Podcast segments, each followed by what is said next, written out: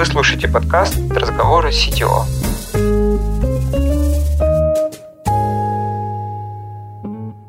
Всем привет, я Павел Причин, си ти о Dodo Engineering. Роль для меня новая, интересная, любопытная, поэтому хочу знать, как работают и живут другие си ти о. Чтобы в этом разобраться, я поговорил с коллегами. Получился подкаст, который зайдет лидам, хедам, короче, всем, кто растет в сторону си ти о или недавно им стал. Обсуждаем типичные вопросы, о которых болит голова и как с этим жить. Структура, процесс, лидерство, монолит и далее по списку. Все как у взрослых. Погнали! Всем привет, я виртуальный помощник Михаил, и сейчас я расскажу, каков будет текущий выпуск. К слову, он будет необычный. Сегодняшний гость Дмитрий Чистяков, си ти о в компании эр икс ту го и Tri-State Area. Компании занимаются логистикой медикаментов в Штатах и работают на государственном уровне. Будет много интересных особенностей о работе в США, которые вас приятно удивят.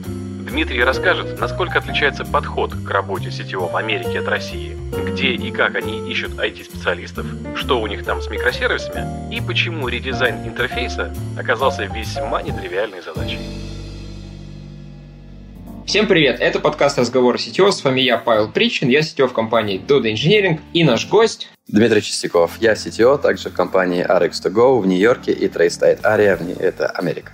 Дима, привет, расскажи немножко о компании, чем занимаетесь, в чем продукт вообще? Но мы занимаемся доставкой, по сути, логистикой. Логистикой медикаментов в первую очередь, хотя у нас планы пойти гораздо дальше, но в данную секунду. В Америке очень распространено такое понятие, в принципе, как доставка медикаментов. Что это такое? Это когда вы идете к врачу, вам врач назначает рецепт. После этого вы чаще всего идете в аптеку и покупаете этот рецепт. А иногда вам врач выписывает его прямо на месте, и прямо там в заведении уже есть какие-то там точки, где можно это прикупить. Здесь это работает немножко по-другому. Здесь это работает таким образом, что после того, как... Вам, кстати, даже не обязательно идти к врачу часто. Вам часто врач может выписать лекарства по телефону, если вы, например, тяжело больны, или у вас есть какой-то там недуг, который позволяет вам, или просто у вас нет времени. И после этого, соответственно, ваш доктор связывается с вашей страховой компанией, и ваша страховая компания оплачивает часто вашу доставку лекарства курьером от, соответственно, какого-то склада до вас. И этим мы занимаемся. Мы как раз являемся каким-то подрядчиком на государственном уровне. Мы получили там все лицензии, аккредитации, нужные для этого. Мы закупили там кучу оборудования, и теперь нам государство, Соединенные Штаты, нам доверяют доставку медикаментов для больных внутри Tri-State Area. Tri-State Area — это Нью-Йорк, в первую очередь, это Нью-Джерси и Коннектикут. Сейчас мы, я нахожусь в Лос-Анджелесе, мы выходим сюда, и здесь также расширяемся, да. Слушай, наверное, если вы работаете с правительством, это какие-то определенные ограничения накладывает на ай ти-часть? Или все просто? Слушай, ну с точки зрения ай ти-части тут, да, действительно все непросто. У нас есть здесь много законов, тем более это Америка. Здесь нужно соблюдать законы. Есть закон эйч эй о би, есть законы, ну, их много всяких разных, комплайенсов. И, конечно, нам приходится следовать им. В целом они не сильно отличаются от тех законов, наверное, что есть у нас в России. Хранить там данные на своих собственных серверах, ни в коем случае не использовать заграничные мощности, ну, что-то такого плана. Логировать доступ к серверам. В принципе, мы все это делаем, и пока вроде все хорошо, летим хорошо.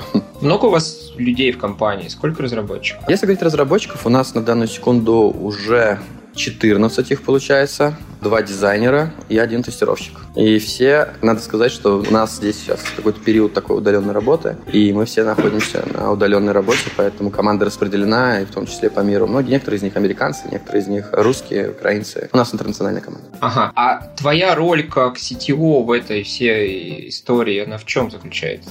Роль си ти о, как бы всегда, наверное, это, она, наверное, это более-менее стандарта. Это какой-то человек, обладающий экстрасенсорно-телепатическими способностями, который должен понять, что происходит в бизнесе, в голове, да, увидеть пожар, потушить пожары одновременно другой рукой, и третьей рукой еще донести до людей свою точку зрения и совместить приятное с полезным и произвести на свет то, что нужно всем. В общем, не знаю, я, я, я думаю, ну, я отношусь к этому так, что я ищу поиск, я, я в постоянном поиске компромиссов между желаниями бизнеса и техническими возможностями. Вот как-то так. Ну и организация, конечно, много организаций. Ну, по сути, ты, получается, организовываешь всю разработку сейчас, да?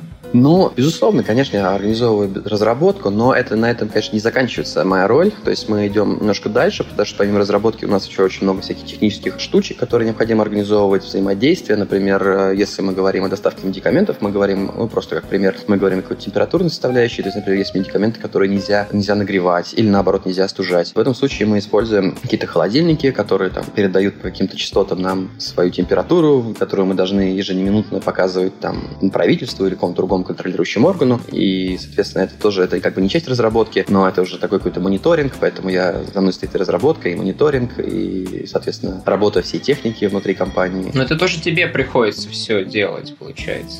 Наверное, да, потому что мы не очень... Наверное, я не сказал бы, что мы сейчас большая компания. По американским меркам мы очень маленькая компания. У нас работает там сейчас на данную секунду двести тридцать водителей. И, в принципе, там где-то еще, наверное, человек семьдесят личного состава. В принципе, там чуть меньше трехсот человек у нас работает. По американским меркам это мы там прям очень-очень маленькая компания. Поэтому многое из того, что мы делаем, приходится делать, конечно, самим. И, наверное, на данном этапе я выполняю роль не просто си ти о, какие-то мои полномочия тут немножечко выше или дальше, чем си ти о. Но я надеюсь, что в ближайшем, на будущем мы победим эту проблему роста, и я сфокусируюсь на том, к чему привык.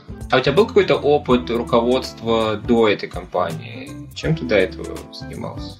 Да, конечно. Я си ти о последние, сколько, наверное, уже десять лет или девять лет, что-то около того. До этого я занимался, перед переездом в Америку, я занимался аудитами, аудитами больших компаний. В том числе была компания Киберплат, я помню. Мы проводили аудит там. Она занимала там треть рынка мобильных платежей России. Задача была тоже такая – провести аудит, найти слабые места. Я помню, не сменилась команда разработки, и нужно было выстроить какую-то вертикаль и заодно какой-то вектор движения всей команде, потому что не было понятно, куда двигаться, не было понятно, ну, как хаос какой-то был. Это вот таким аудитом я занимался до этого. До этого у меня были, конечно же, большие ай ти-проекты, в том числе свою карьеру, там, можно сказать, что взлет моей карьеры начался с компании SeaPult. Это ныне компания PromoPult, это ей принадлежал, наверное, восемьдесят процентов медийного диджитал рынка России и СНГ на каком-то этапе жизни. Сейчас, наверное, что-то поменялось. Получается, такой же опытный си ти о, а расскажи тогда, в чем разница в твоем текущем положении, может быть, подхода к работе сейчас и тем, что у тебя раньше было? Ну, наверняка ты какие-то динамики и ченджи прослеживаешь. Да, ты знаешь, действительно очень...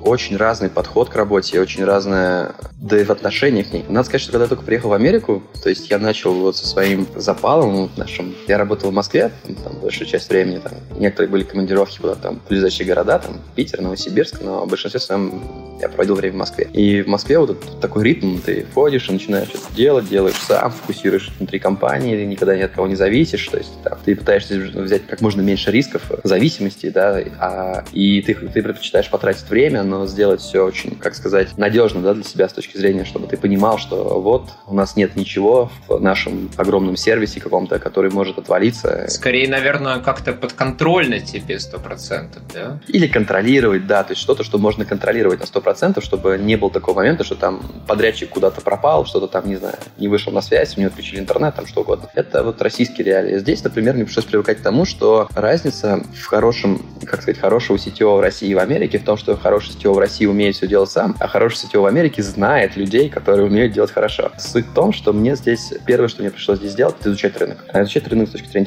технологий, понимать, кто что представляет, как это можно использовать, ознакомиться с людьми. Очень много было знакомств. И многие из них были очень хорошие, некоторые из них нет, конечно. Я познал для себя, то есть здесь это... Америка — это большая интернациональная страна, и здесь, соответственно, представлено очень много подходов к разработке, очень много подходов к реализации продуктов и проектов, как в ай ти, так и не только. Там есть здесь всем известная индийская составляющая, хотя, поверьте, она не так плоха по сравнению там. Здесь есть гораздо более худшие варианты. Здесь есть мексиканская составляющая кода, это тоже такая отдельная история. Но как бы там ни было, мы изучаем это все дело и постоянно какие-то раз продукты, приходится их изучать. В Америке тебе нужно сделать продукт как можно быстрее, и ты готов пойти на партнерство. Например, тоже есть разница, что какие-то вещи у нас... В России, например, партнерство, кажется, стоит дорого. Здесь совершенно другое, другие доходы, другие уровни, поэтому там заплатить там десять тысяч долларов в месяц своему партнеру в России считается, наверное, Ну, наверное, карман как-то тянет для любой компании, любого размера. Для маленьких, конечно, это вообще огромные деньги. Для больших компаний тоже, наверное, карман тянет. В Америке же заплатить десять тысяч долларов там, партнеру, чтобы у тебя работала трейдовая система, положено было на них, и ты про нее забыл. Это абсолютно нормальная история, и все так делают, потому что это ускорит твою разработку там, в миллион раз. И твой партнер, по сути, ты становишься уже не один на пути к своему продукту, а ты берешь к себе в партнерство кого-то другого, и этот другой заинтересован, чтобы у тебя тоже все получилось, потому что чем больше денег у тебя, тем больше денег у него. А мы, собственно, живем в мире капитализма, а американцы как раз умеют очень,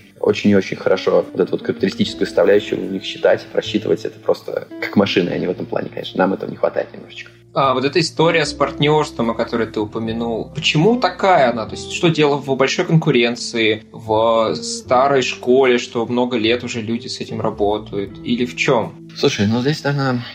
Сложно как-то так вот прям сказать, в чем именно заключается причина всего этого, но основная, наверное, составляющая здесь это то, что здесь нужна скорость, да, то есть скорость реализации каких-то продуктов и эту скорость может дать партнер, если у него есть своя собственная команда разработки, у него есть свой собственный какой-то там сегмент его какого-то, не знаю, там твой код, там поделен на сегменты, этим сегментом занимается он, у него есть команда, она уже хорошо понимает в этом, она уже там с миллион собак съела, он, я вижу, что на стене код, хорошо, пускай будет миллион котов съела. И после этого, конечно, они идут уже целенаправленно на минимизацию сроков. Также здесь есть какой-то элемент доверия, наверное, то есть американцы очень доверяют друг другу, это очень классно. У нас тут тоже такого вот этого нам немножко не хватает, тоже разница, открытость такая вот у них есть. И здесь, наверное, принято, кстати, тоже разный, немножко другой подход, как у нас. У нас обычно ты заслужишь, ты должен заслужить доверие, а потом тебе начинают доверять. А здесь наоборот, тебе дают какой-то кредит доверия, и если ты его обманываешь, тогда уже с тобой потом не работает, тебе очень сложно его восстановить. Поэтому, наверное, американцы более как-то открыто сразу набирают очень много партнеров в своем проекте, закрывают какие-то части кода и достаточно быстро выводят этот проект на рынок. Но что говорит о конкуренции? Конкуренция, и, конечно, конкуренция здесь безумная. То есть все практически, что там можно было придумать, это придумают ребята здесь недалеко в Сан-Франциско. И не только в Сан-Франциско, сейчас еще огромная там часть открывается в Техасе.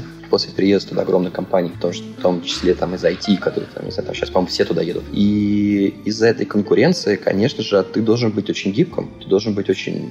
Как, ну, в принципе, да, это называется гибко, уметь, уметь приспосабливаться под рынок, потому что все, что ты делаешь... Тут, тут же даже, знаешь, как тут можно разделить конкуренцию на несколько каких-то этапов. Первая или линии, да, как, там, как, как в поддержке, да, есть линия Эл один, Эл два, Эл три. Здесь то же самое. У тебя первая линия конкуренции — это внутренняя конкуренция, локальная внутри страны, которую мы ощущаем. Потом, как только там конкуренция внутри страны уладится, твой продукт немножечко пошел вперед, у нас уже подключаются страны типа Китая, да, которые видят твой продукт и очень спешат его быстро как-то, не знаю, улучшить, как по их мнению, да, и вывести на тот, на твой тот же рынок. Китай, например, отличается тем, что они прям, они просто молниеносная разработка у них. То есть с Китаем очень сложно конкурировать в этом плане. То есть если твой проект увидели китайцы, он им понравился, он выйдет на рынок Китая там буквально за считанные дни, если не часы, и потом начнет жить отдельно своей жизнью, начнет как-то улучшаться, и тебе уже придется за ним следить, чтобы иногда, наверное, тоже какие-то фишки там смотреть у них, потому что Китай тоже они иногда бывают. Им сложнее вводить вещи, конечно, на наш американский рынок, но они тоже это делают, и их какое-то туннельное зрение, оно все равно дает какие-то иногда хорошие плоды. Но это такой, такой один способ. Ну, наверное, они выводят все-таки на свой внутренний рынок, и им ограничиваются в основном. То есть ты не конкурируешь с ними на международном рынке.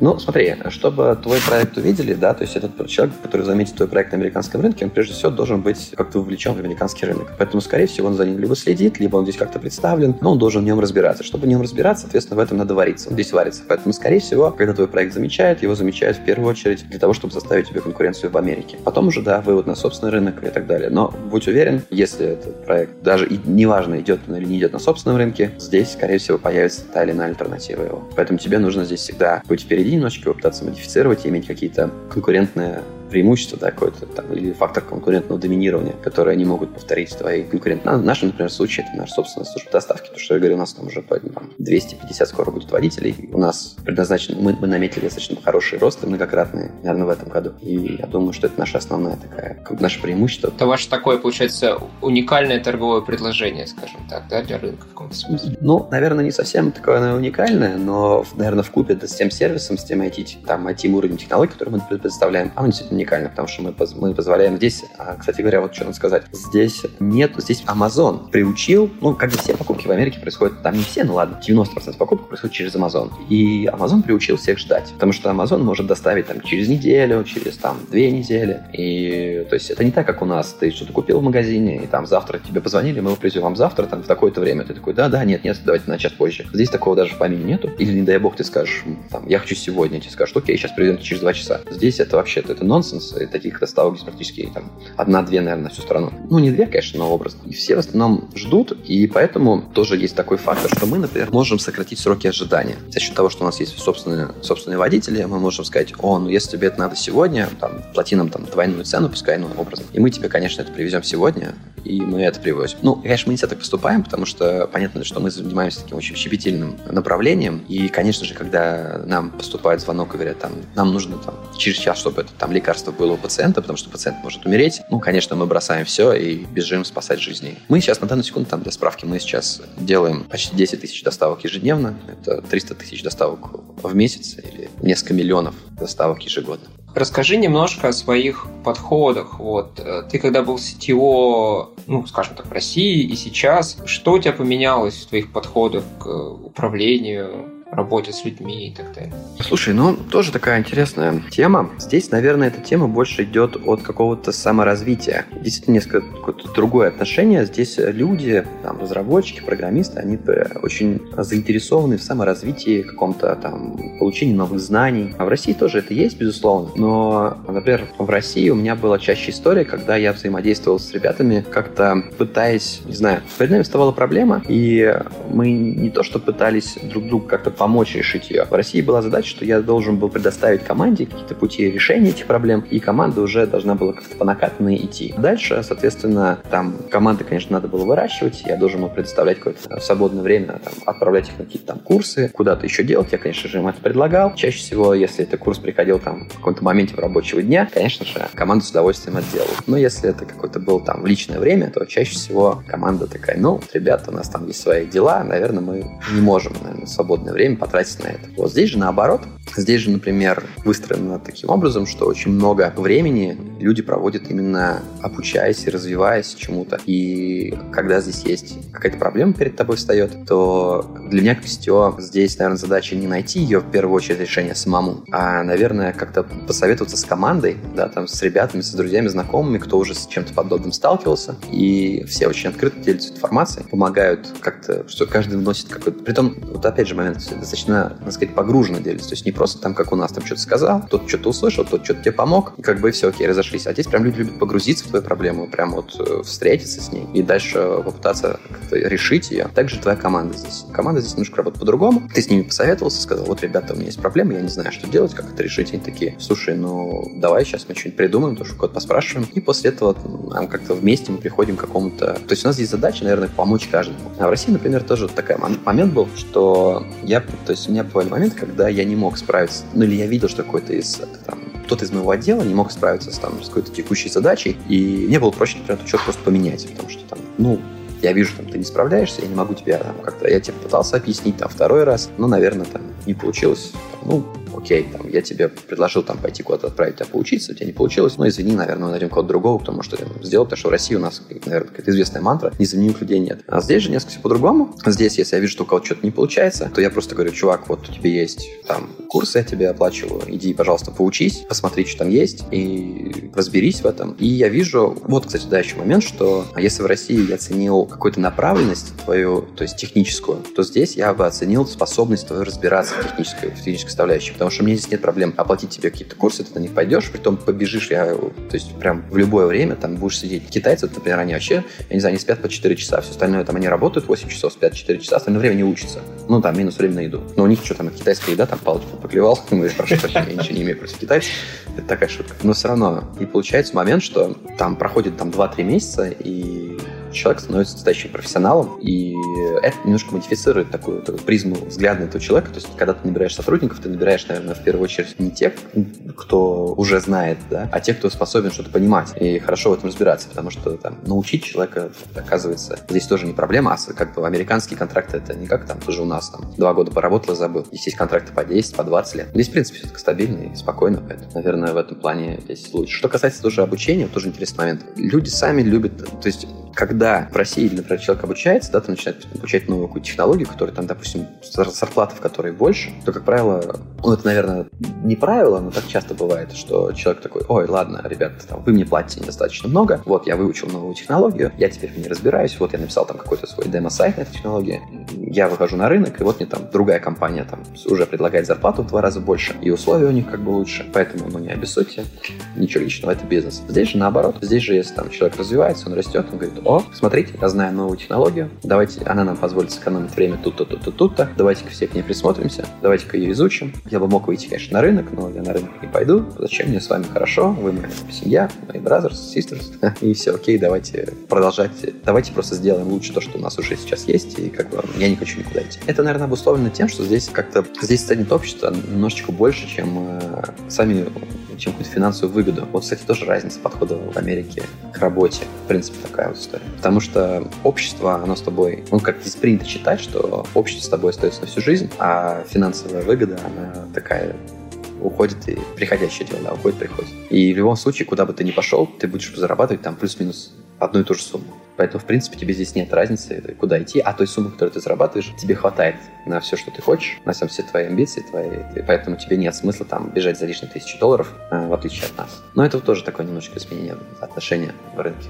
Как-то так, немножко в сторону, да, ушел? Не ответил на вопрос или ответил? А, не, не, нет, это очень, это очень интересная тема. А обычно не, не часто мы говорим. А расскажи вот тебе самому, какие, может быть, твои качества пришлось изменить или поменять, чтобы адаптироваться под новые условия? Слушай, знаешь, пришлось, безусловно, произвести довольно серьезную работу над собой. Прям вот говорят, что Америка меняет людей, действительно так. Мне пришлось научиться, в первую очередь, что мне пришлось научиться, это доверять своей команде, наверное, так как я никогда этого не делал. Мне пришлось научиться советоваться с командой. То есть вот э, такое вот, о, как я уже упоминал, образ такого вот крутого матча си ти о, которому летит задача, он их так вот направо-налево там решает и сам по себе там и учит всех, как решать, и идет вперед. Вот здесь вот он меняется, на, прям вот с ним здесь ну никак. Он сразу требует изменений на человека, который там постоянно пытается существовать в каком-то мире проблем и искать помощи у других. И к тебе, самое интересное, что здесь еще момент, что я никогда, тоже вот я уже говорил, что когда ко мне кто-то приходил, говорил: Дим, у меня проблема, там, мой конкурент ко мне приходит, там, говорит: Дим, у меня проблема, помоги мне, у меня вот не получается, ты это сделал, я не могу. В России я бы ему, понятное дело, сказал: чего, тебе помочь, иди ты, короче, лесом, я не буду тебе помогать. Это мой бизнес, нафиг ты мне.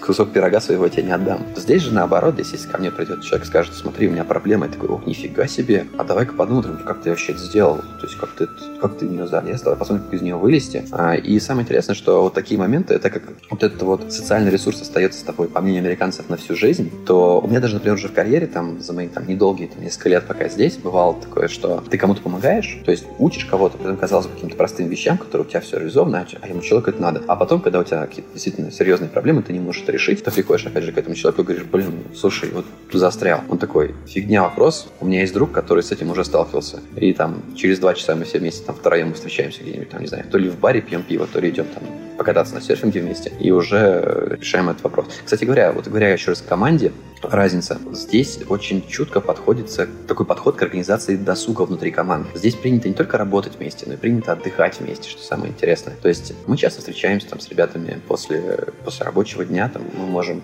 пойти, как я уже сказал, покататься на серфинге, выпить пиво. Ну, выпить пиво в баре реже, на самом деле, потому что э, не потому, что там мы не можем, или там здесь что-то, не знаю, как сказать, но, наверное, просто как-то вот время в Америке ценится немножко по-другому, и здесь просто не хочешь тратить время на какие-то вещи, которые там могут иметь нежелательные последствия. То есть там покататься на серфинге классно, покатался, получил удовольствие. Пойти в гольф поиграть тоже классно, там какой-то спорт, какой-то месяц придумать там. Ну, на барбекю. Барбекю — это вообще постоянная история. То здесь, я не знаю, я у себя дома устраиваю очень часто барбекю с ребятами из Нью-Йорка. И, я не знаю, по-моему, все же русскоязычное комьюнити, так или иначе, нью-йоркское посетило это барбекю. И, в принципе, мы все знакомые, очень классно живем и стараемся дружить, дружить как-то держаться вместе. Что касается, там, например, там тоже пива. Ну, пиво может быть плохо утром. А утром будет новый день, и неизвестно, что там будет. И, наверное, хочется его прожить как-то, как-то хорошо, а не лежа в кровати с тряпкой на голове. Поэтому стараешься так ответственно подходить к этому. В России, кстати, об этом не особо задумывался. В России, ну, что там, в субботу, наверное, принято всем отлеживаться.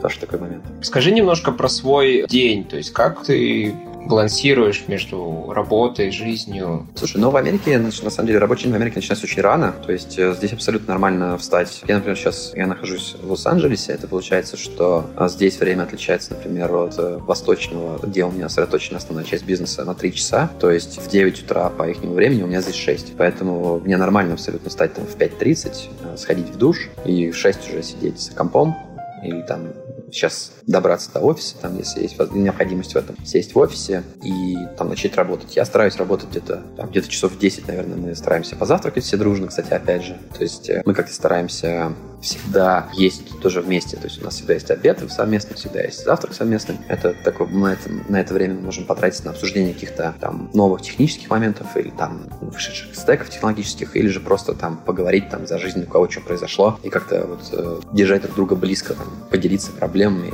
тоже каким-то, может быть, кто-то там что-то как-то поможет друг другу, или планами.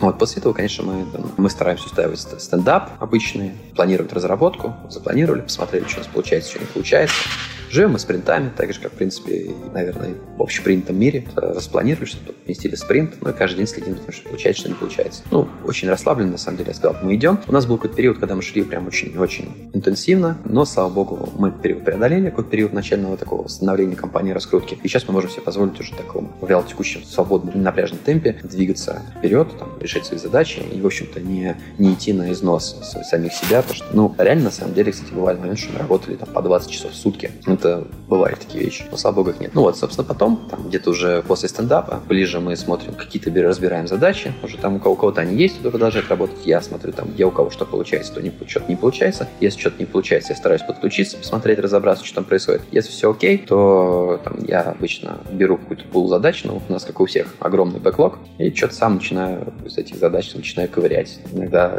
люблю ковырять в коде, посмотреть там код-ревью провести. В принципе, ничего такого в этом плохого нет. После этого где-то там часа, наверное, в три дня, четыре, может быть, мы заканчиваем свою работу, вот, и тут уже начинается какой-то совместный досуг, да, то есть либо кто-то, ребята идут куда-то там учиться, кто-то идет, кто-то едет кататься там, на том же серфинге, кто-то едет куда угодно, а кто-то едет там домой к жене, к детям, и, в принципе, как-то так проходит. Вечер, вечером стараемся, вечер каждый, конечно же, проводит там со своей семьей, там, так или иначе. Кто-то, иногда мы собираемся вечером поиграть в настольные игры, такого плана. Стараемся как-то ценить свободное время, которое есть. Вот, кстати, тоже это большое отличие от России, то, что в России, когда у меня было свободное время, я открывал ноутбук и продолжал работать. Работать, работать, еще раз работать. А потому что мне просто, наверное, было нечем заняться, или это было не принято, или мне было просто неудобно, что все работают, а я не работаю. Здесь у нас как-то вот такой баланс, нам удается выдержать такой work-time, life-time.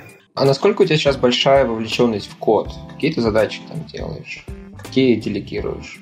Я не могу сказать, что там я на сто процентов вовлечен в код, к сожалению, или к счастью, но достаточно хорошо я вовлечен в код. Я знаю все технологические стеки, которые происходят, где, которые у нас, которые разрабатываются. Я знаю проблемы каждого из стеков, я знаю узкие места. То есть, когда какой-то разработчик на что-то пишет, я знаю, что там, если он мне что-то не может написать, он говорит там: Дим, не могу какой-то там слайдер прикрутить, допустим. Окей, давай смотреть слайдер. Или там app крашится на каком-то там, не знаю, на Samsung, Samsung Galaxy. Да, не знаю, у нас что-то постоянная проблема здесь Samsung Galaxy, там постоянно какие-то краши идут, и начинаем э, ковырять их. Какое-то время был, у нас проблема была с айфонами, но сейчас с айфонами тут, фу, все хорошо, а с Samsung ничего.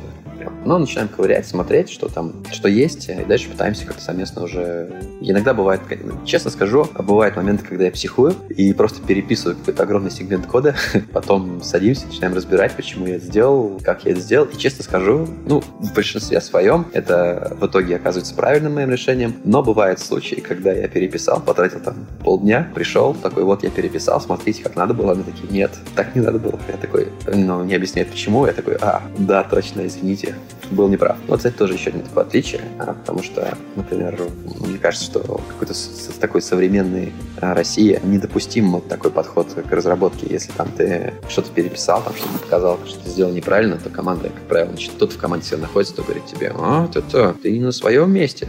Ты такой: да, действительно. Здесь же немножко по-другому. Здесь стараешься тоже показывать, то есть показать свою слабость, это тоже не, не зазорно. Тем не менее, я люблю, я люблю код, люблю писать. Не знаю, мне это нравится. И у нас в команде, у нас в проекте, наверное, представлен полный такой кодовый зоопарк, как вы, наверное, у всех. С момента старта, который у нас проходил вообще там на пи эйч пи, до момента сейчас, когда у нас на Spring Boot уже все идет. И у нас там есть какая-то часть проекта, которая работает на пи эйч пи, есть часть проекта, которая работает на Spring Boot, на Java, есть какой-то что-то там даже на Node, как крутится джей эс, и все это дело в каком-то таком симбиозе живет. И как-то приходится всем, конечно, за этим следить. И... Но мне это тоже нравится, потому что мне позволяет это одновременно развиваться, наверное, во всех направлениях, и как-то и писать чуть-чуть там, и править писать код и на Java, править писать код и на пи эйч пи не забывать, и какие-то другие языки. И в целом, наверное, наверное, я сказал бы, что я могу себе здесь позволить быть вовлеченным в код и учиться чему-то, вот, в отличие там, от того, как я работал в России. В России бы я, я был ориентирован всегда на результат. У меня не было возможности часто что-то пробовать новое, потому что мне нужно было дать как можно быстрее какую-то там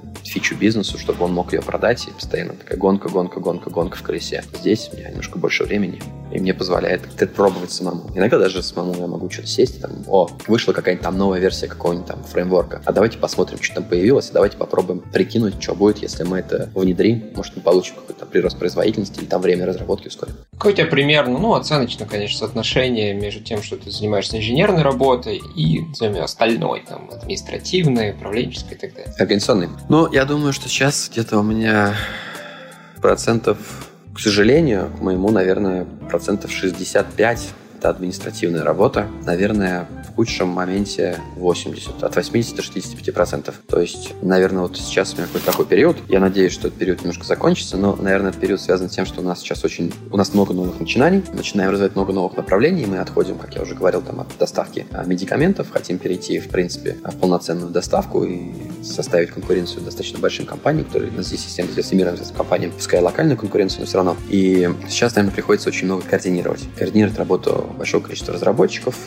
не только которые в штате, но также мы сейчас мы, мы, мы часто, мы много нанимаем фрилансеров, потому что, ну, понятно, фрилансер дешевле, и плюс мы не всегда знаем, как то или иное начинание пойдет, поэтому там увеличивать штат, чтобы просто брать э, людей, немножечко можем побаиваться, но зато нанять фрилансера. Кстати говоря, вот мы не боимся здесь нанимать фрилансеров почему-то. Вот в России, когда я работал в России, тоже часто мы недооценивали вот этот ресурс, и хотелось, чтобы разработчик сидел всегда в штате. Всегда была какая-то опасность. Вот вдруг он украдет твой код, там, что-то еще украдет. Здесь мы этого тоже не боимся, потому что мы здесь защищены законом очень сильно. Если разработчик для нас что-то делает удаленно или в любой какой стране он не находился, все равно американское правительство нас защищает и бережет, и не позволит кому-то украсть у нас что-то. Я правильно понимаю, что просто дороже и сложнее нанять себе в штат человека, чем взять на время какого-то там, ну, фрилансера? Слушай, ну гораздо дороже. Американская зарплата, в принципе, там в разы выше. Там, если мы говорим о цифрах, то хороший сеньор, ну, если там берем Spring Boot, да, Java, то это может быть там вполне сорок тысяч долларов в месяц вообще легко. Если мы берем какой-то пи эйч пи,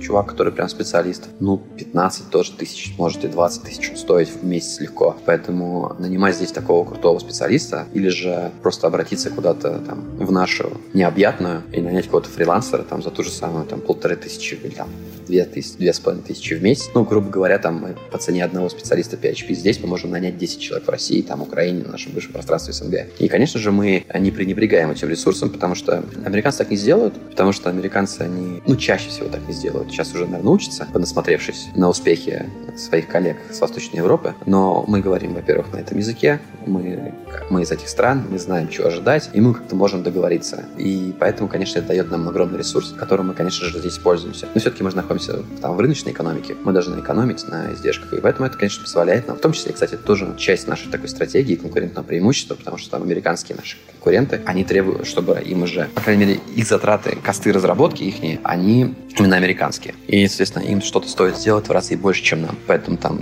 мы понимаем это, мы осознаем это, и за счет этого, наверное, мы можем дать какие-то более низкие цены, что тоже делает нас уникальными на рынке и позволяет нам конкурировать. Ага. Слушай, а как ты определяешь, какую работу надо выдать своим, а какую каким-то внешним людям? Ты знаешь, это, наверное... У меня есть какая-то иерархия, то есть есть иерархия, которая тоже основанная на доверии ожиданий от человека, да, то есть если человек оправдывает мои ожидания, я понимаю, что человек может идти, наверное, как-то там за годы или там за десятилетия в этом направлении я уже какой-то сформировал в себе какую-то, не знаю, оценочную какую-то такую вот призму, через которую я смотрю на человека, и как-то вот, наверное, у меня даже уже не работает мозг, у меня уже как-то на подкорке оно само выстраивается. Ты, вот. Знаешь, называется, художник называет насмотренность, например, есть такое понятие. Классное понятие. То есть, если у тебя хорошая насмотренность, допустим, в искусстве, ты такой приходишь и говоришь, вот это хорошая картина, вот это хорошая картина, надо брать. Это с опытом приходит. Слушай, мне нравится это понятие, надо его прям прогуглить, посмотреть, что это такое. Ну да, наверное, это именно то, что как раз я хотел сказать. То есть, вот такая насмотренность на людей, ты смотришь уже, понимаешь. И вот я не могу сказать, что я чаще отдаю... То есть, я могу сложную задачу отдать фрилансеру, зная, что он ее сделает, и могу сложную задачу отдать своим ребятам, зная, что они сделают. Но в целом, то есть, у меня нету опасения или страха того, что там я отдам лучше своим ребятам, потому что мои ребята, вот они там не украдут или еще что-то. Нет, такого нету. Но у меня есть... И, наверное, даже вот сейчас вот с эпохой ковида, вот со всей этой историей, у меня, наверное, даже какой-то уходит уже практически стерто, наверное, понимание, что вот все-таки я отдам своим ребятам, потому что мои ребята, они сделают там, они ближе сидят, они сделают лучше или быстрее. Наверное, такого тоже уже нет сейчас, потому что там в офисе все равно у меня никто, никого не сидит, поэтому все так или иначе сейчас являются там фрилансерами. Просто одни фрилансеры, получается, одних я знаю лично, а других я никогда не видел. Поэтому вот чтобы этот баланс как-то уравнять, мне просто иногда там надо достаточно встретиться с этим человеком. Но, с другой стороны, мы уже там лично сейчас тоже одно время не встречались. У нас был только Zoom, но Google Meet, как мы сейчас с тобой общаемся. И, в принципе, то есть пообщавшись там по Google Meet, уже тоже начинаешь формировать какое-то там понимание. Поэтому, в принципе, я стараюсь, наверное, исходить из того, на что человек способен. Чаще всего, наверное, я полагаюсь на алгоритмику. Если я вижу, что у человека хорошая алгоритмика, то, наверное, я отдам ему какие-то там сложные задачи. Он сведет алгоритмы эти все, там напишет какой-то код. Да, пускай код будет не самым лучшим, но зато он будет написан. А дальше уже этот код можно будет довольно просто рефакторить и сделать из него уже что-то хорошее. Ну или там, если это требуется, конечно, это всегда требуется. Но главное, что уже будет... Я, я, да, я вот так, наверное, надо сказать. Я отдаю предпочтение алгоритмике. И на основе этого я выбираю, кому отдать какие задачи. Но все равно нужно же нанимать и себе в штат людей. И сейчас это явно большая проблема вообще в индустрии. Как ты пытаешься с этим бороться? Что делать? Слушай, но на нем штат — это такая история. Это история, наверное, роста, связанная с ростом. Если мы растем, то нам нужно, естественно, расширять команду. Да, это совершенно точно. И нам это делать... Но, опять же, есть несколько подходов к этому, да. То есть есть агрессивный рост, есть какой-то там, какой-то более такой пологий. Безусловно, фактор огромной конкуренции на рынке, потому что огромное количество ай ти-компаний ищет себе в Америке хороших специалистов, и найти их довольно сложно. Это, это есть, да, такое. Как мы пытаемся... Что мы пытаемся с этим сделать? Ну, во-первых, наверное, там, так как я являюсь сетео там последние уже там почти десять лет. Со мной там идет какая-то часть команды, идет со мной. Достаточно там, с кем я сходился, с кем там у нас, с кем мы срабатывались. Не всегда все было там гладко, надо признать, но в целом главное, чтобы был результат. Мы срабатывались дружно, умели работать вместе, давали какие-то результаты, плоды. Нам нравилось работать вместе, мы что-то достигали. И такие ребята, конечно же, со мной они есть, и идут со мной. И, конечно же, я не боюсь пользоваться этим ресурсом тоже. Я привлекаю, стараюсь привлекать своих старых знакомых по моим новым проектам. Кому-то из них даже помогаю с переездом, перебраться в Америку, там, получить какие-то визы. Тоже можно это сделать, и я стараюсь идти как бы навстречу в этом направлении, если есть такое желание. Но почему-то, ну, для меня мне хотелось поехать сюда, но многие из моих старых знакомых остаются в России, им это нравится, они не хотят уезжать, и я как бы никак ни в коем случае ничем не обвиняю и ничем не говорю, это очень классный их выбор. Каждому просто... Кому-то нравится, что-то им нравится, там и здесь. Я обращаюсь к этому ресурсу, я использую его, наверное, даже в первую очередь. Потом, после этого, у меня остались достаточно большие связи с эйч ар-комьюнити в России. Я смогу использовать его для привлечения кого-то, нанять кого-то, стараться там. Это такой вот первый этап, потому что там дешево. Ну, в общем, основной какой-то ресурс я стараюсь подчеркнуть оттуда. Потом уже, если там уже не остается, то, соответственно, я уже иду здесь. Так как у нас команда интернациональная, у команды также есть свои. Кстати, надо сказать, что в Америке у тебя гораздо больше устроится шанс на работу, если у тебя есть референс. Референс — это если тебя кто-то из твоих друзей принесет твое резюме в эйч ар и отдаст его, то у тебя гораздо больше шансов, чем просто попасть со стороны. Кстати, у нас, по-моему, все-таки мне, мне все-таки всю жизнь казалось, что в России со стороны как-то вот работают чуть получше, чем через знакомых. Но вот здесь вот совершенно точно не так. В принципе, то есть идешь в команду и говоришь: ребята, кому-то нам нужна помощь. Если друг из ваших знакомых, я еще там, нам в команду требуется там. Давайте расширим там, не знаю, Node.js экспертизу у нас в команде. Давайте искать кого-то, может быть, у нас тут и есть. И мы как бы все команды команда поспрашивает. И так как вот, я говорю, вот здесь вот такой человеческий ресурс, такой очень плотный, и люди стараются общаться. Здесь, здесь, кстати говоря, здесь ты гораздо больше общаешься, чем у нас. И прям набираешь вот такое вот знакомство, прям очень-очень-очень бодро, так бегло набираешь. И в основном всегда, то есть если, если нам тут нужно, всегда кто-то через своих так или иначе к нам приходит. Если же через своих к нам не приходит, в самую-самую последнюю очередь мы уже идем на сайты. Или, наверное, идем сначала к эйч ар, а потом уже на сайты. Ну, то есть, это прям вот... Сайт — это последнее, как мы будем искать человека здесь. На удивление. У нас наоборот. Ну, как-то так. Не знаю, кстати, почему это. Ну, наверное, ну, есть какой-то, наверное, это связано с каким-то фактором кредитного доверия, о котором я уже говорил. Американцы любят выказать кредит доверия кому-то. Они все время любят кому-то доверять. И если вдруг есть человек, которому они уже доверяют, они хотят довериться ему еще больше. И, наверное, это им прям нравится. И, наверное, это как-то сформировало вот такой вот подход, когда если я пришел, ты меня уже знаешь, и у меня есть там какой-то друг, то ты, я готов довериться этому другу, то ты сочтешь просто с удовольствием проверить свое доверие мне и как бы его поднять. Наверное, связано с этим. Ну и получается, что в конечном счете лучшие наймы происходят по знакомству. Ты знаешь, я не могу сказать. сказать, лучшие они или худшие, наверное, на данную секунду я просто... Мне, наверное, не хватает опыта здесь, именно в Америке, чтобы такое прям сравнить. Но я скажу честно, что там большую часть своей команды я нанял по знакомству, да, так или иначе, через каких-то знакомых, через там знакомых-знакомых. В целом, да. Те люди, которые приходят со стороны, здесь, вот, кстати, момент, они мне немножечко... Я немножечко их опасаюсь, потому что э, если я нанял там, скажем, восемьдесят процентов своей команды через знакомых, то, скорее всего, те люди, которые приходят ко мне напрямую, они ведь тоже чьи-то знакомые. И почему-то их знакомые не смогли их куда-то прореференсить. Мы живем в мире, когда у нас очень острая нехватка ай ти-специалистов, квалификации. И если я, беру, я вижу перед собой опытного специалиста, который там всю жизнь, допустим, живет в Америке, и каким-то образом он сейчас никуда не, не собеседуется, там, и не прореферен, а его никто там из знакомых никуда не, не определил, а он сидит передо мной. И, кстати, здесь это не зазорно спросить: слушай, а сколько ты компаний рассматриваешь еще? Он: двадцать. Ну, окей. Или там, сколько ты компаний рассматриваешь? Ну, вот, вы там, мое первое предложение. Ничего себе. То тут не рождается какое-то такое опасение, а почему этот человек... И при том, что интересно, что он ответит честно. Скорее всего, ча- чаще всего человек ответит тебе честно. А у нас же, наверное, будет какое-то, как сказать, литературное, литературное отхождение. Человек может немножечко придумать что-то, преувеличить. Ну, не знаю. Мне кажется, что, наверное, как-то в этом кроется или может крыться ответ. У меня есть какое-то недоверие к таким людям. Наверное, поэтому я бы предпочел, действительно предпочитаю через знакомых кого-то искать. Я, кстати, об этом не задумался, наверное, да. Это поэтому. Интересное наблюдение.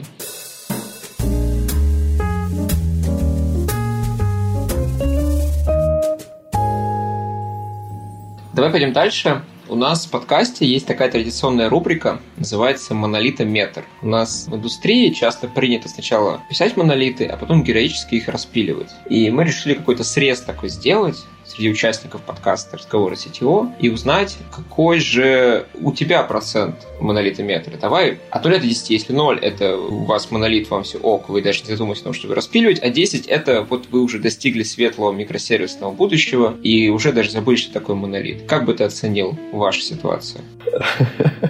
Слушай, но прям вот боль, прям вот ты прям иглой в боль, прям в самую. Ну, как тебе сказать? Мы идем, конечно же, мы идем, мы... Как раз я начал говорить о том, что мы начали использовать Spring, потому что мы в свое время решили перейти на микросервисы. Именно мы решили двигаться с Java и решили двигаться там. Для баз мы выбрали MongoDB, и мы хотим идти в таком нереляционном направлении, но при этом все, мы уходим с четкого монолита, который изначально был написан на пи эйч пи плюс MySQL или MySQL, как здесь. В общем, мы, наверное, сейчас где-то процентов на шестьдесят мы используем микросервисы, уже, к счастью. И даже, наверное, не так. Процентов на сорок мы используем, и еще процентов двадцать мы сейчас пытаемся, мы уже, они написаны, и они находятся в стадии интеграции. Но это не всегда просто интегрировать, потому что, чтобы их интегрировать, нужно изменить data flow в базах данных и, соответственно, их перепланировать тоже. И мы сейчас вот немножечко находимся на этапе затыка, когда мы не можем преодолеть некие сложности именно в data flow. Но я думаю, что мы справимся там в ближайший месяц-полтора, мы справимся с этим и перейдем, резко прыгнем от сорок к шестидесяти процентам. Как-то так вот. Монолитометр, наверное, я сказал бы от сорока до шестидесяти процентов. Пускай будет средний пятьдесят. Здорово. А как организуешь эти работы? Ведь это же все-таки не совсем бизнесовая работа, и она довольно объемная, чтобы распилить что-то. Ну, началось все с того, что просто не хотелось нам работать уже с тем кодом. Во-первых, код очень сильно лагал. Мы перешли там момент, когда у нас... Я помню, я набираю эйч ти о пи на сервере, на нашем, у нас был тогда один сервер, семьдесят два у нас было там трида, я, или камни, как мы иногда называем. Мы открываем эйч ти о пи и смотрим, что все семьдесят два камня где-то на девяносто процентов забиты, и двести гигабайт оперативки тоже где-то вот уже совсем, совсем закончится скоро. И мы такие, надо что-то менять. Так дело не пойдет. И при том, что у нас там посещаемость, там, на данный момент у нас на платформе там несколько, там, две или три тысячи человек всего постоянно работают. Мы понимаем, что это никуда не годится, и даже если мы сейчас там, нам нужно расти дальше, перед нами стоят новые контракты, которые там увеличат там с двух тысяч до двадцати тысяч, допустим, там, постоянных а, присутствующих работников на нашей платформе. Мы такие, у нас есть несколько вариантов, либо нам ставить кучу серверов, ну и как-то это все дело параллелить, но тут тогда вопрос администрирования их встает, естественно, то, что у нас одна команда диспетчеров, у нас одна команда водителей, а как тогда мы делаем, то есть у нас будет, как приложение будет работать, ну, то есть много таких технических вопросов стало вставать перед нами. В принципе, это все можно было оставить монолитно, просто как-то кучками распределить. И, наверное, это был бы такой простой вариант, и оно бы работало. Но с этим работать просто не хотелось. И плюс самое интересное, что мы перешли тот момент, когда нам нужно было сбежать, как белка в колесе, да, и чтобы получить достаточное количество денег, мы пришли к тому, что мы можем себе позволить немножко снизить темп и замедлить сроки вывода новых фич на рынок, но при этом мы можем это время свободно инвестировать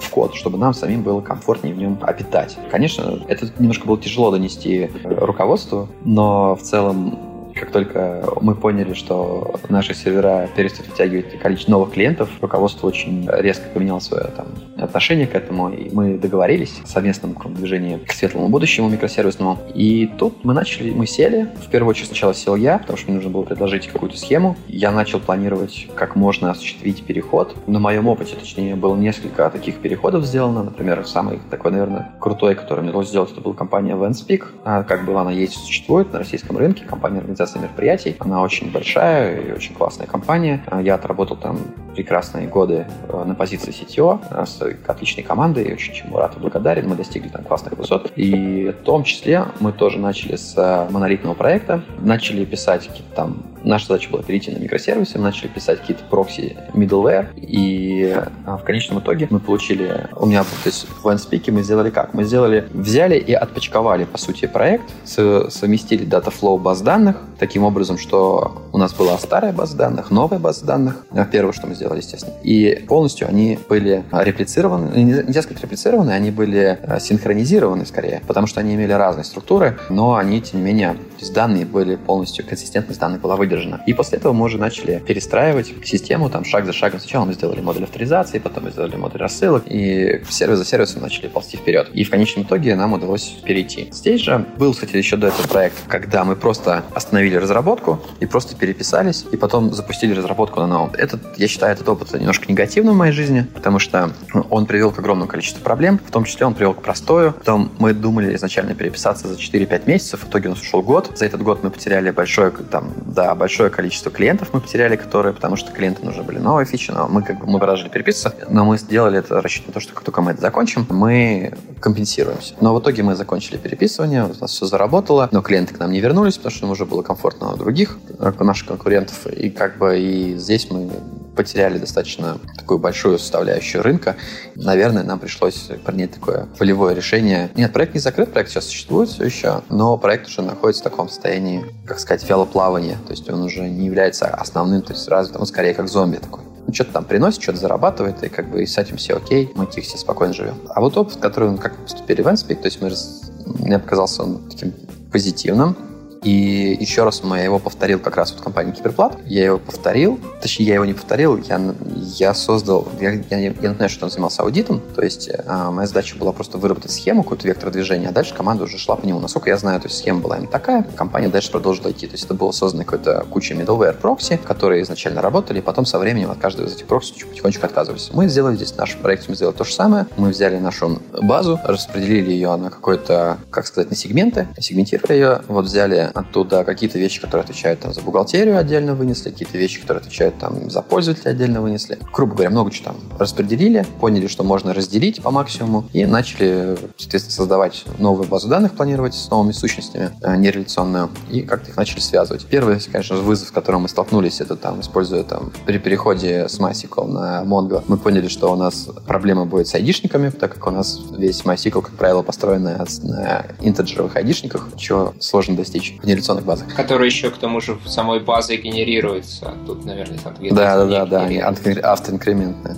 Да, они автоинкрементные еще, к тому же. Ну, жиза прям. Да, в общем, это была определенная наша боль. Ну, мы, слава богу, с этой болью справились. Вторая наша боль, с которой мы столкнулись, это логи. У нас, так как мы работаем жизненно необходимой в сфере, которая попадает под то, что называется сфера национальной безопасности, здесь США, то мы обязаны отчитываться, то есть, точнее, не обязаны, у нас могут запросить логи доступа ко всем данным внутри нашего, которые у нас только происходят. А это, как ты понимаешь, когда там две тысячи человек, две тысячи человек, когда работало на том же самом сервере, это генерировало огромное количество логов, потому что они производили огромное количество действий. И логировать, например, по законодательству США мы должны доступ к информации о пациенте. Так как, например, информация о пациенте — это секретная информация. Мы не можем ее разглашать и не можем и никак вообще даже давать к ней доступ. То есть иной раз программист не может иметь доступ к информации о пациенте. Как этого достичь? У нас есть сущность user, да, то есть какой-то там или patient, у нас сущность recipient, да, э, сущность, и у него есть айдишник какой-то. А есть отдельные базы данных, которые с этим айдишником пишете его уже персональную информацию, и туда доступ уже нельзя давать кому угодно. Фрилансер, например, туда не может получить доступ. Как раз вот, кстати говоря, момент, какие задачи мы отдаем фрилансеру, какие членам команды, кто в штате. Мы не можем, например, по законодательству отдать некоторые команды фрилансерам, задачи фрилансерам. Это связано с секретностью. Даже если между нами подписан non-disclosure, эн ди эй, да, по-русски, мы все равно, ну, как по-русски, у нас известно как эн ди эй, мы все равно не можем это сделать, потому что требуется, чтобы этот человек какое-то количество времени уже работал у нас в компании и должен быть на полной ставке, ну, там есть свои комплайнс, которые мы должны выполнить. И мы стараемся, конечно, мы обязаны их выполнять. В общем, это был вторым вызовом. Здесь, ну, по старой памяти нам помог ClickHouse. Спасибо Яндексу за такую чудесную разработку. Мы засунули кучу логов в ClickHouse и теперь э, тоже написали какие-то микросервисы логирующие. Наверное, с этого мы и начали. Мы все логирование вынесли отдельно в микросервисы, потом мы э, полностью вынесли отдельно в микросервисы всю эту работу с пациентами, и мы поняли, что это работает, и работа уже началась. Потом мы вынесли там еще какие-то моменты, потом приложение эй пи ай. Ну, то есть у нас водительские есть приложения, есть клиентские приложения, и на мобильных телефонах так это. Мы тоже все начали, там десктопные есть, мы начали все это делать уже отдельно, выносить. И как-то вот шаг за шагом мы старались не править старое, но мы старались постоянно писать новое уже все на новой микросервисной архитектуре. И не всегда это получалось, но там... в семьдесят процентов случаев это удавалось, но всегда это было связано с проблемами с data flow и с базами данных. Но, слава богу, нам как-то удавалось постепенно все больше и больше достигать консистентности данных внутри разных баз, и, соответственно, все меньше и меньше уже требовалось обращаться к, к старым нашим данным. Кстати говоря, ну, как бы этот подход, чем он для нас сыграл негативно? Тем, что мы потеряли в производительности, так как время на вот эту вот middleware синхронизацию баз данных, через какой-то middleware, оно прям, не знаю, процентов на двадцать оно точно замедлило работу. И изначально это казалось прям катастрофой. Но потом, э, сами, когда ну, мы понимаем преимущество микросервисов, мы понимаем, что это довольно, довольно легко э, горизонтально реплицируемая схема, и здесь доступ, ну, то есть со временем доступ к данным стал гораздо быстрее, нежели чем это было только в самом начале. И тут уже как бы э, наши клиенты начали нам говорить спасибо, говорить: о, вау, все это начало так быстро работать. Мы там испугались уже, боялись, что уже придется искать кого-то другого. Теперь вообще работать очень идеально, комфортно, спасибо вам большое. А вот, кстати, да, еще интересно момент, наверное, надо сказать. Мы брались несколько раз за редизайн, потому что мы такие, ну, раз уж мы бэкэнд пилим, что бы нам уже туда и фронтенд-то? Все равно фронтенд нам надо переписывать, фронтенд у нас там на фреймворках, на старых каких-то генерится сервер-сайдом. Нам бы, наверное, уже, мы живем в мире там эс пи эй, пи дабл ю эй, как бы, наверное, нам надо куда-то туда двигаться. Давайте возьмем там React или там Vue, не знаю, и что-то попробуем написать. Ну, точнее, не просто попробуем написать, как бы, наверное, многие из нас хорошо, хорошо разбираются в этих технологиях, но проблема в том, что тяжело было внедрить на каком-то этапе. Но в итоге мы так и сделали, и начали переделывать. Но с чем мы столкнулись? С тем, что вот прям общество, прям, ну, клиенты не воспри... вообще не воспринимают редизайн. То есть вот прям вот просто отторжение происходит. И сначала это были просьбы, потом это стали уже такие ультимативные просьбы, потом уже прям требования. Вернуть все на, там, на старый, в старом виде, как это было. А в итоге у нас получилась ситуация, что мы взяли наш старый интерфейс, который там рисовался от какого-то шаблона, когда, это мы только, когда только запускали проект, дабы сделать это быстрее. И мы его пере... наняли дизайнеров, мы перерисовали, все сделали круто, офигенно, там просто идеально по нашему пониманию. Все очень удобно, все прям идеально. Начали это внедрять, и клиенты такие: не, верните нам как было. И в итоге нам пришлось из сервер-сайда просто переносить в React старые интерфейсы и какой-то дичью заниматься. Но, тем не менее, нам, нам не удалось убедить большинство клиентов перейти на, на новые интерфейсы. И, и как это парадоксально бы не было, у нас сейчас в проекте существуют новые интерфейсы для новых клиентов и старые интерфейсы для старых клиентов. И это прям...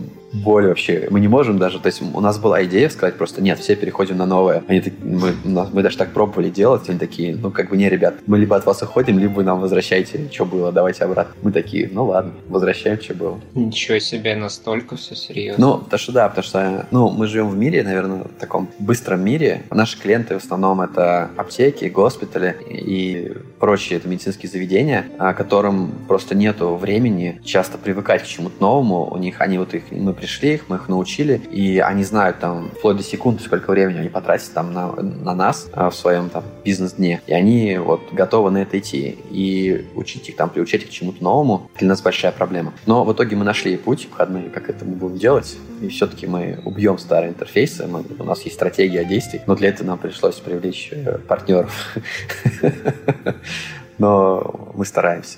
Там у всех там аптек, так, так иначе госпиталей, у них есть там система управления внутреннего учета, где они там ведут своих пациентов и так далее. И мы обратились, мы заключили партнерство с этими компаниями. Таким образом, что нас просто напрямую интегрируют в их софт или уже интегрировали в какие-то там какие-то частях. И, соответственно, это позволит просто нашим, многим нашим клиентам там просто не заходить вообще на наши сайты, не пользоваться их, а продолжить там жить в своей программе одной и забыть вообще про нас, просто про наше существование, но при этом оставаться нашим клиентом. Возможно, это правильный шаг, не знаю. Посмотрим. Интересно, что опять история про партнерство и какой-то вин-вин, где и вы получаете что-то, и ваши партнеры тоже удобство для своих пользователей. Ну, да, хочешь как-то здесь всегда надо поделиться, всегда надо кого-то привлечь, тогда что-то добьешься. Но мы покинули просто эту историю партнерства, она нам дает очень... С одной стороны, она, она, мы отдаем какую-то часть, точнее, мы будем делиться доходом с наших клиентов, с этими компаниями, но с другой стороны, мы... Эти компании, они представляют эти вот госпитали, аптеки и другие медицинские заведения, они представляют во всем, во всем, во всей, на всей территории всей страны, во всех Соединенных Штатах, например, в том числе здесь, в Калифорнии. И для нас это очень такое стратегическое партнерство. По сути, мы поделились с клиентами из нашего, из Нью-Йорка, из Tri-State Area. Здесь мы одновременно мы получили клиентов здесь, в Калифорнии, новых, в которых мы сейчас, для которых мы сейчас и строим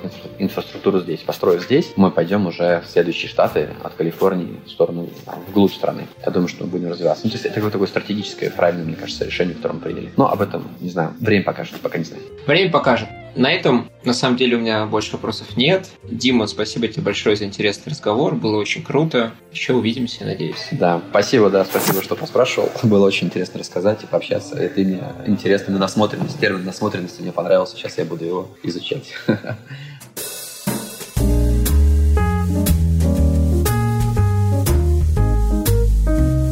Это был подкаст «Разговоры с си ти о».